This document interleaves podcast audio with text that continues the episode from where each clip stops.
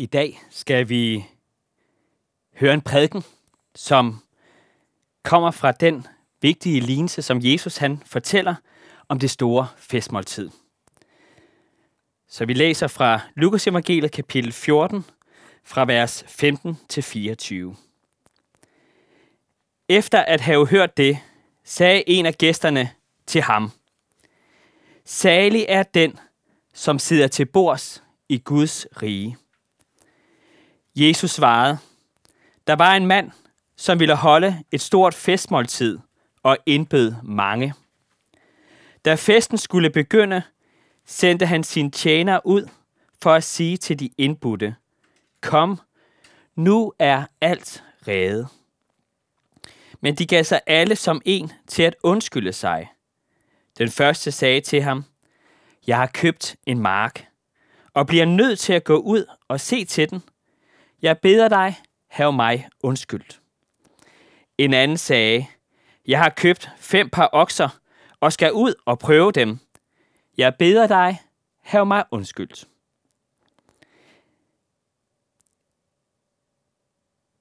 Og en tredje sagde, Jeg har lige giftet mig, og derfor kan jeg ikke komme. Tjeneren kom tilbage og fortalte sin herre dette. Da blev husets herre vred og sagde til tjeneren, Gå straks ud på byens gader og stræder, og hent de fattige, vandfører, blinde og lamme herind. Og tjeneren meldte, Herre, det er sket, som du befalede, men der er stadig plads. Så sagde herren til tjeneren, Gå ud på vejene og langs skærene, og nød dem til at komme, så mit hus kan blive fyldt. For jeg siger jer, ingen af de mænd, som var indbudt, skal smage mit måltid. Lad os bede sammen. Kære Jesus, vi takker dig for den lignelse, som du dengang fortalte, og som du nu også forkynder for os.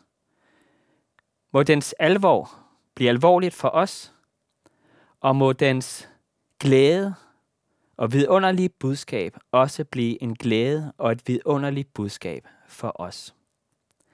I Jesu navn. Amen.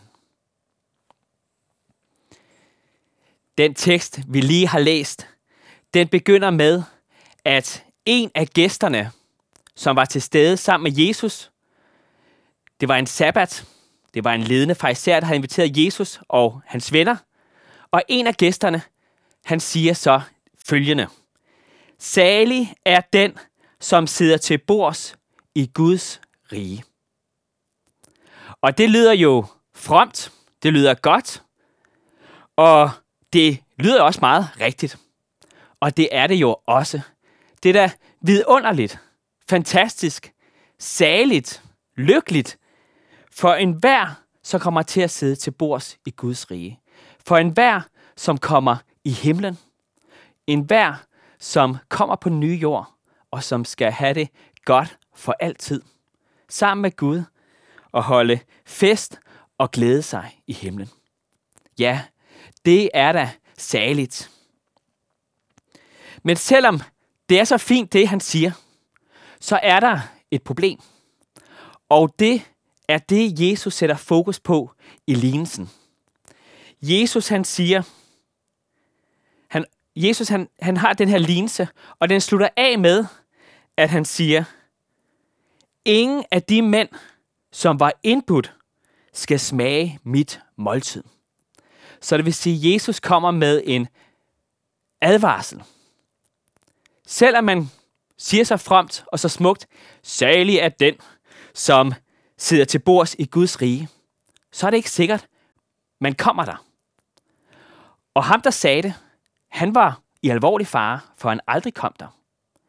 Han var en af de farisæer og lovkyndige, som havde brugt hele det her fest, hele den her fest, den her sabbat, på at holde øje med Jesus. Og det er til ham, Jesus siger, pas på. Din selvsikkerhed er ikke nødvendigvis noget godt. Der er far for, at du slet ikke selv kommer der til. Og det er jo også ligesom den alvor, som der også kommer ind i dag, når vi læser teksten. Er det ikke også, det skal siges om os, at vi var blandt dem, som var indbudt, men som ikke kom til at smage Guds måltid. Den selvsikkerhed, den kan vi godt være bange for. Og den skal vi passe på, at vi ikke får den selvsikkerhed. Men der vil også være nogle af os, som det kommer over, og så vi bare går rundt og er i det hele taget bange for, om vi nu bliver frelst. Og går rundt hele livet og tænker, åh, det, det er måske ikke mig. Er jeg nu god nok? Er jeg god nok til at blive frelst? Og der er ingen steder i Bibelen, hvor der står, at det er kun den, som føler sig fuldstændig sikker, som kan blive frelst. Der er heller ingen steder, der, der står, at man ikke må være sikker. Der er nemlig en mellemvej mellem selvsikkerheden, den hårdmodige selvsikkerhed, og så den der frygtsomme angst at gå i. Og det er den sikre vidshed. Det er faktisk muligt, også rent bibelsk set, at være sikker på, at man bliver frelst. Ikke bare, ikke som selvsikkerhed, men fordi man er gudsikker, eller man er sikker på Guds løfte, og man holder sig til Guds løfte. Det blev for mig selv, det blev tydeligt for mig, da jeg var på konfirmandkursus efter 7. klasse. Vi øh, havde en fantastisk, vi havde to fantastiske uger, og en af de sidste dage til konfirmandkursus, om aften, der havde vi en spørgeaften. Man kunne have puttet et spørgsmål i en kasse, og så ville de blive læst op, og nogle af lederne ville forklare dem for os. Og der var en, der havde spurgt, hvordan kan jeg være sikker på, at jeg bliver frelst? Altså, at jeg kommer i himlen. Og så var der en gammel dame, der rejste sig op og stille og roligt forklarede for mig, og nok også for mange af de andre, det på en måde, så jeg kom til at forstå, at det er virkelig muligt at sige, ja, jeg er på vej til himlen. Jeg er frelst. Og det er det samme budskab, jeg også håber, vi kan få indblik i, og vi alle sammen kan komme til at hvile i, i når vi læser denne her tekst. Fordi samtidig med, at den har den her alvorlige advarsel, så har den også en fantastisk trøst, et fantastisk godt budskab. Lad os kigge på den lignelse, Jesus han fortæller. Han siger, at der var en mand, som ville holde et stort festmåltid og indbød mange. Da festen skulle begynde, sendte han sine tjenere ud for at sige til de indbudte, kom, nu er alt redde. Altså Jesus sammenligner Guds rige med en mand, der skal holde en stor fest. Og nu sender han tjenerne ud og siger, kom, nu er alt reddet. Jeg synes, det er nogle fantastiske ord om Guds rige. Det, er helt, det hele er klart. Du behøver ikke at vente. Du behøver ikke at samle det eller gøre noget. Gud han har gjort det helt klart. Det er ikke som sådan et IKEA-samlesægt, som man har købt, og så tager man det hjem, og så skal man til at bygge det. Nej, alt er reddet. Det er ikke som et måltid, du selv skal til at bikse, du skal købe ind og lave maden og knokle i køkkenet. Det er ikke engang sådan, at det er sådan en færdigret, du får, og som du skal putte i mikrobølgeovnen og varme. Nej, det er komme til Guds store festmåltid – det er som at træde ind på en førsteklasses restaurant, fyldt med tjener og fyldt med den dejligste mad. Og så bare sætte dig til bords og nyde det. For alt er reddet. Eller for at bruge et bibelsk udtryk, et andet bibelsk udtryk, det som Jesus sagde på korset, alt er fuldbragt. Det er klart. Han har ordnet det hele. Inden at vi kan sætte os til bords, så skal der laves mad. Men det er ikke os, der skal gøre det. Det er Gud, der skal gøre det. Inden vi kan komme i himlen, så skal vi frelses. Men det er ikke os, der gør det. Det er Gud, der gør det. Og Gud, der gjorde det. Han sendte Jesus. Jesus blev født. Jesus voksede op. Jesus døde på korset. Han rensede mig fra synd, sådan som vi sang i den her syndens mange sorte pletter. Han rensede mig fra synd gjorde mig ren, klar til himlen.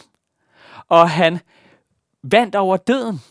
Han gør, at døden ikke længere er herre i mit liv. For alt er reddet. Det er fantastisk. Og så er det, at Linsen går videre, og han, øh, tjenerne kommer ud, og, og dem, der oprindeligt var indbudt, de siger, de vil ikke med. Og øh, tjeneren kommer tilbage og siger, de vil ikke med. Og så siger Gud, så siger Herren, som er billede på Gud, så siger han følgende. Gå straks ud på byens gader og stræder, og hent de fattige, vandfører, blinde og lamme herind. Da Herren ser, at der er masser af plads, så inviterer han alle de fattige, de vandfører, de blinde og lamme herind. Det er et fantastisk billede. En fattig mand, som ikke har noget at spise, pludselig får han lov til at sætte sig til bords og bare spise, og bare nyde det, og bare have det rigtig godt. Og det samme med disse vandfører, fat, øh, vandfører, blinde og lamme, som har været vant til bare at stikke hånden frem og få en lille krone, en krone, nogle få øre, og så sige tak, tak, tak. Pludselig så får de lov til at sætte sig til bords og være med til den store fest. Og det er også et billede på Guds rige.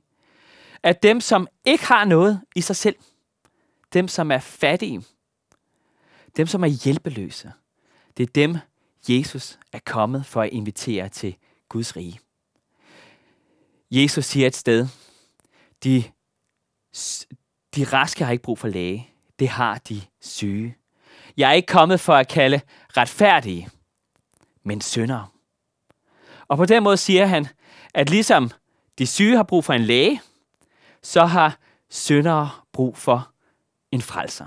Og Jesus er netop frelseren, som er kommet og inviterer også dem af os, som ikke kan i os selv. Som er svage, som er fattige, som er hjælpeløse. Martin Luther, han sagde kort tid før han døde, eller han skrev det på en seddel, vi er alle tiggere. Vi kan ikke selv, men Gud kan. Vi tigger over for Gud, men det gør ikke noget, for det er netop dem, som er inviteret til at komme til Guds rige. Og så er der en ting mere i den her tekst, som jeg synes er fantastisk. Fordi efter at alle de her hjælpeløse mennesker er kommet til festen, så siger tjenerne, Herre, det er sket, som du befalede, men der er stadig plads. Der er stadig plads. Jeg håber, at hjemme i jeres stuer, at det ord giver genlyd. Der er stadig plads. Der er plads også til dig i Guds rige. Og derfor så siger Herren til tjeneren, Gå ud på vejene og langs skærene og nød dem til at komme, så mit hus kan blive fyldt. Så mit hus kan blive fyldt. Tag afsted og nød alle i Matteus evangeliet, der står også den samme lignelse, og der nævnes der, gå ud til enhver, til alle. Alle kan komme ind. Og det er jo det, der er nåden. Det er, at den er for alle. Der er intet menneske på den her jord, der kan sige, puha, det er for svært for mig. Det kan jeg ikke. Jeg er ikke god nok. Faktisk i Matteus evangeliet, hvor lignelsen står, der står der, og de gik ud og indbød både gode og onde. Så uanset om man føler sig hjælpeløs, uanset om man føler sig god eller føler sig ond, uanset om man føler sig som lutter og føler sig som en tigger, eller man ikke føler sig som en tigger, så er Guds budskab, det er, kom alle sammen. Der er, det er reddet. Det er parat. Bare kom ind. Det er nåden. Den er gratis. Og det er sådan, Guds rige er. Så dig, som kan være usikker på, at Guds rige noget for mig, kan jeg komme der ind? Så er svaret, ja, du er velkommen. Du er rigtig, rigtig velkommen. Men der er også nogen, men så er der måske nogen, som bliver i tvivl alligevel. For der var jo nogen, der ikke kom med. der var jo nogen, der ikke kom med. Og hvordan kan vi være sikre på, at vi ikke er i den gruppe? Lad os prøve at kigge på dem. Der var tre grunde til, at de ikke kom. Den ene havde købt en mark, den anden havde købt en, nogle okser, og den tredje havde giftet sig. Og nu er budskabet ikke, at hvis man har købt okser, marker eller har giftet sig, så er Guds rige ikke for en. Nej, fordi det var ikke derfor, de ikke ville komme. Det var ikke derfor, de ikke kom. De kom, fordi de ikke ville. Man behøver ikke at bo i en jødisk kultur for at forstå, hvad der sker her. Vi kender alle sammen til at få en indbydelse, og man er sådan lidt, gider jeg egentlig overhovedet komme? Og så begynder man at tænke, hvilke undskyldning skal man give for ikke at komme? Og man ved godt, at der er én undskyldning, man ikke må give. Det går ikke. Man kan ikke sige, jeg gider ikke. Så hvis ikke man gider komme, så er man nødt til at finde på en anden undskyldning. Og det er det, der sker her. De kommer med nogle dårlige undskyldninger. Og jeg tror, at for de første, der har læst den her lignelse, de har trukket på smilebåndet. Fordi det er ikke bare dårlige undskyldninger, det er latterlige undskyldninger. Man kan lige forestille sig, at der er en, der har smilet og tænkt, den undskyldning der, den er endnu dårligere end den, jeg gav moster Anna, da hun holdt fest. For det er virkelig dårlige undskyldninger.